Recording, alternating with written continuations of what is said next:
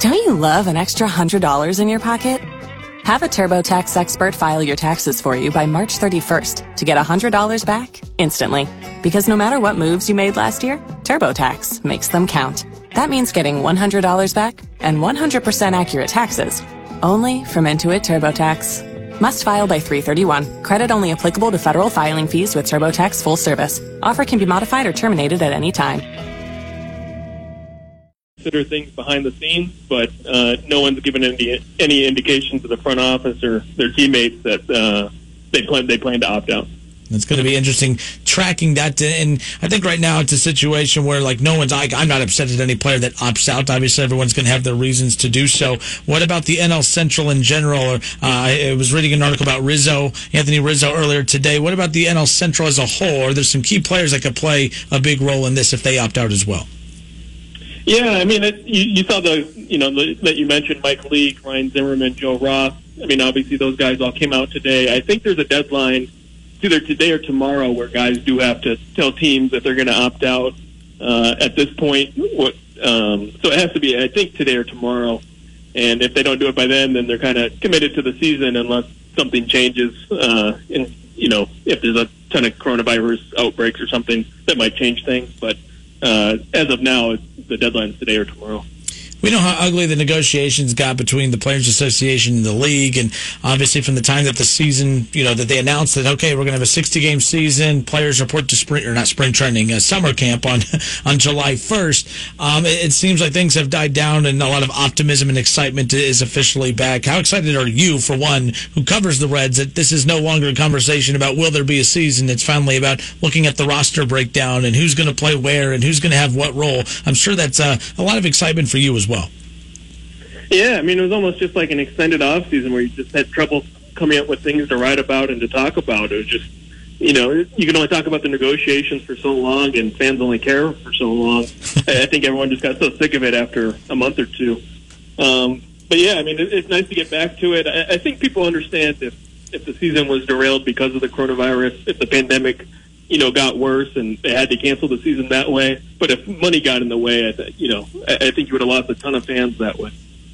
Do you see, I mean, again, lots of optimism right now, but, I mean, is there a doomsday scenario that, this virus can just obviously, decimate the regular season? Is there any concern for you at all that once the season starts, that there's a chance that it might come to an end and it won't be the anticipation in October that we're anticipating? Yeah, I definitely think there's a chance. I mean, you can tell owners were scared of a second wave. Otherwise, you'd have the postseason go through November.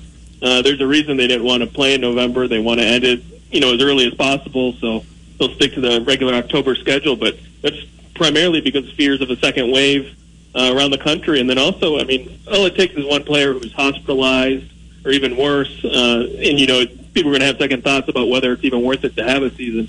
But fortunately, everyone who's tested positive so far has either not shown symptoms or had mild symptoms.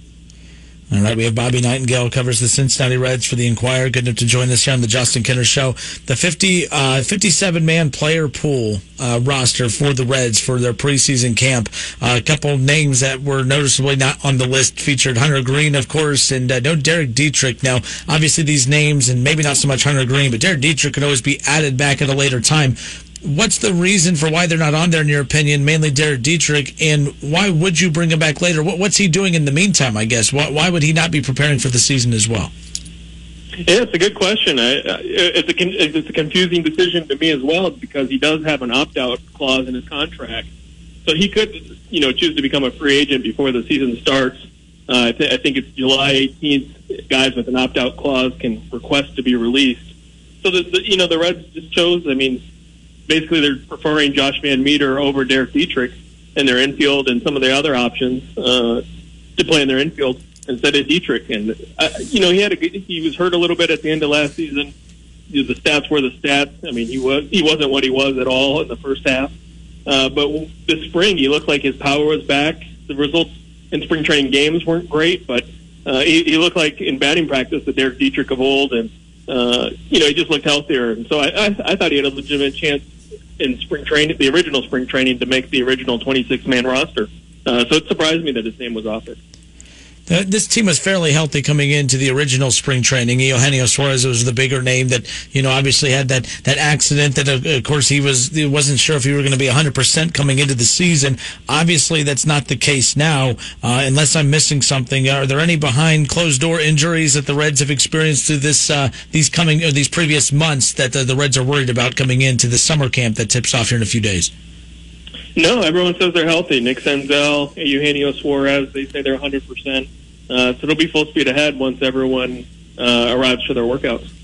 All right, and again, one thing I'm really pumped about this coming up season too. I don't know where you fall, Bobby, about the DH and what as far as that's concerned. But when you look at the role for the DH in the Cincinnati Reds, who is going to be that primary guy, or is this going to be like every other David Bell position with this Reds team? He rotates guys in so many different positions all the time that it's tough to tell who's the primary whatever. Who's going to be the primary DH, in your opinion, for the Reds? I think it'll shuffle a little bit just based off lefty-righty matchups, but I think Jesse Winker is a prime candidate. He's just not a great defender, but he's a great hitter, especially against right-handed pitching.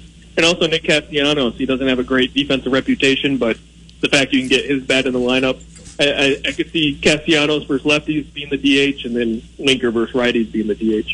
Bobby, when do you anticipate the schedule to come out? Should that be something relatively soon, end of the week? When are you hearing when that could potentially come out?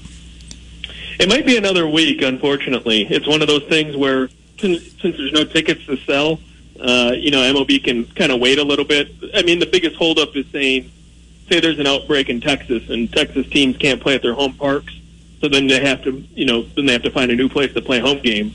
So I think MLB's waiting just a little bit just to see how, if the cases have spiked up in some states, just to see if they can remain there or if they have to play somewhere else. Then you're able to change the schedule without, it's already been public and then trying to redo the whole thing. All right, last thing as we let you go here, Bobby, I appreciate you taking time and hanging out with us for a bit. We're always sitting here now. We're looking at, it's the NL Central versus the AL Central and, 10 matchups against NL Central opponents. Where do you see, the Reds the over-under on their win total was 31.5. How good is this team? I feel like I'm being a homer when I look at the pitching and I look at the bullpen, I look at the depth in the lineup. I think I'm overconfident as far as I'm concerned. Just how confident are you in this unit? I think you can be confident in this team. The offense should be a lot better. It can't be worse than it was last year. The starting pitching, they're going to give you a chance to win every day. The bullpen's the one area where there's a little bit of concern. They were okay in the bullpen last year. They didn't really upgrade. They added Pedro Stroop, but that was really the only addition. And in the 60-game season, the bullpen, any bullpen implosion is going to look terrible. Obviously, they had Raisel Iglesias, who lost 12 games last year. It'll be better, but it's one of those things where if you knew it was going to be a 60-game season, I bet they would have tried to address it a little bit more and added at least another arm for the back end of the bullpen. The trade deadline is still there, obviously, for this shortened season. Does that increase the chances of a Francisco Lindor being traded from Cleveland? And does that increase the urgency for the Reds to try to get a deal done? And that's the last question on that. I think if you could guarantee you'd be able to finish the entire season, I bet they'd consider the option of trading for Lindor. Obviously, they'd love to have him. Obviously, the shortstop is still, it would be his for the taking if they could acquire him. But your problem is, you don't want to trade, a few top prospects. You get Lindor, and then your season's wiped away because of the coronavirus, and then he's a free agent after the 2021 season.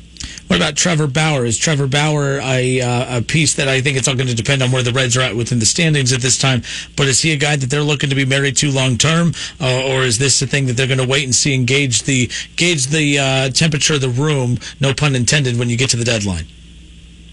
He said he only wants to sign one-year contracts in his career, and, it's something that he's kind of stuck to. He hasn't really deviated from. So I think his plan is to reach free agency. Now, if the Reds were way out of it, say they started 1-10. I'm sure they would look to trade him. I just don't know what you'd get back for him. If any teams would have that much interest in the shortened season.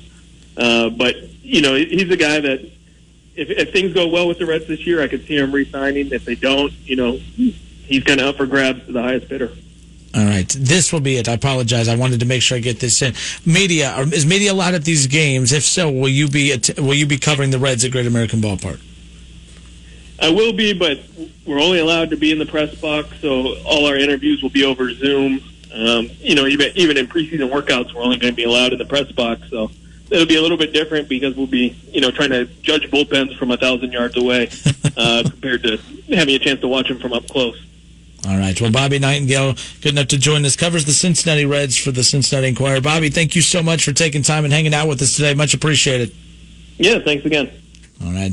Again, Bobby Nightingale. Again, we'll have that interview up on the website at wingam.com immediately following the show here today. But some interesting stuff there, too, about the DH as far as that's concerned. I don't think it's going to be a set DH every day. I think it's going to be matchup-based, as you just heard him talk about, pitching-based. But the Francisco Lindor thing, keep an eye on that. Kev, I know you hate that, but look, I don't like that. He's not going to be an Indian moving forward, so it's just one of those things where you know he's going to be on the go, right? And if you're, but I'm trying to decide if the shortened season increases the chances of the Indians moving on from him at this deadline, or if it lessens the chances of him. And by lessens, I mean, does that scare other teams away from making a move? Right.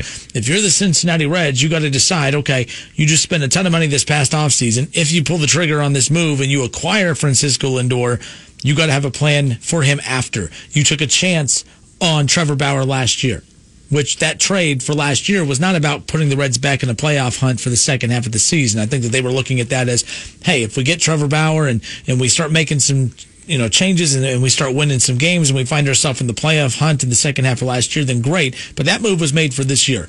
The problem is the season doesn't start to the end of July. Right. 60 games, sprint to the finish line. You don't, and service time counts the same. So Trevor Bauer, that's why they're going all in this year. If they're in position where they can jump out and take control of the NL Central, right. I think if you're the Reds, even if it means giving up some key prospects to get Francisco Lindor for what is already a shortened season, just because it's a shortened season doesn't mean that it changes your end goal of winning a World Series. If anything, that makes it easier. Right. You get rid of a couple prospects, you get a Francisco Lindor, maybe you win the NL Central, maybe you go on a deep playoff run, maybe you find yourself in the World Series. To me, it's worth it, even the risk of potentially not being able to re-sign him and losing some key prospects. If I'm the Reds, I pull the trigger on that if they find themselves in position to do so. Maybe not now, before heading into camp. Right. But let's say I think the deadline's in August. So let's say that you have a 2-game lead in the NL Central. I mean, you get that Francisco Lindor, that 2-game lead, you can maybe turn that into a 4- or 5-game lead, which is over with as far as a 60-game schedule is concerned. Do it. They have to do it. I get the risk of, you might lose some key prospects and only get them for the playoff run, but that's why you play a full season to begin with. If I'm the Reds, I could seriously consider it. I think it swings both ways. I think you're right. If the tribe, the Indians, are off to a poor start, I think that increases their chances to dealing. I think it'll be a perfect opportunity for them to deal and be like, all right, we're going to go ahead and trade them now, get what we can get, or fleece somebody, because they're going to, when they trade them, they're going to ask for everything plus the world when they do trade them. But the impact on the team trading a big-time player like that isn't going to be felt as much because it is a short season. And vice versa goes for the team trading for that player.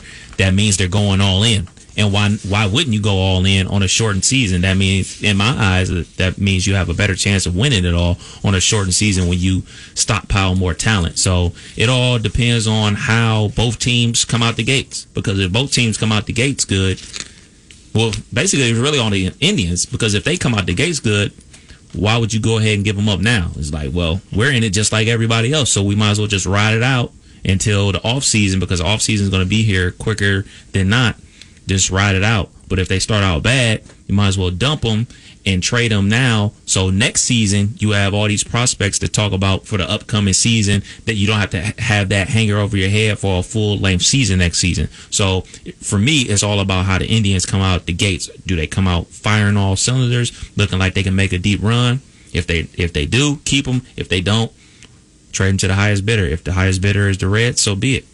Well, we've seen the Indians make a tough decision in the past when their team's in contention. They traded Trevor Bauer last year, still won 90-plus games, still were one of the top teams in baseball, but we'll see what's going to happen. There's nothing normal about this season. 60 right. games, everything is just going to feel different. The trade deadline will not feel... There's going to be more teams. Like, that's why this trade deadline might be the most entertaining trade deadline of them all, because there's going to be so many more teams in it. Now, that might kill the deadline. because there's so many teams in it, they might not be as eager to trade away their key pieces. I don't know if that's going to help or not. You know, there's going to be a lot of teams that are going to say, man, we need to make a big splash at the deadline, but the splashes are going to be far and few between, maybe, because there's a lot more teams in contention. There might be less teams willing to move on from one of their stars because they feel like you just talked about, we have a chance, let's just take a chance and see what we can do this offseason. So it's going to, this postseason, I should say. Going to be an interesting follow, that's for sure. Hey, Johnny Manziel's in the news. Johnny Manziel is doing his best Undertaker impersonation. I'll explain when we come back.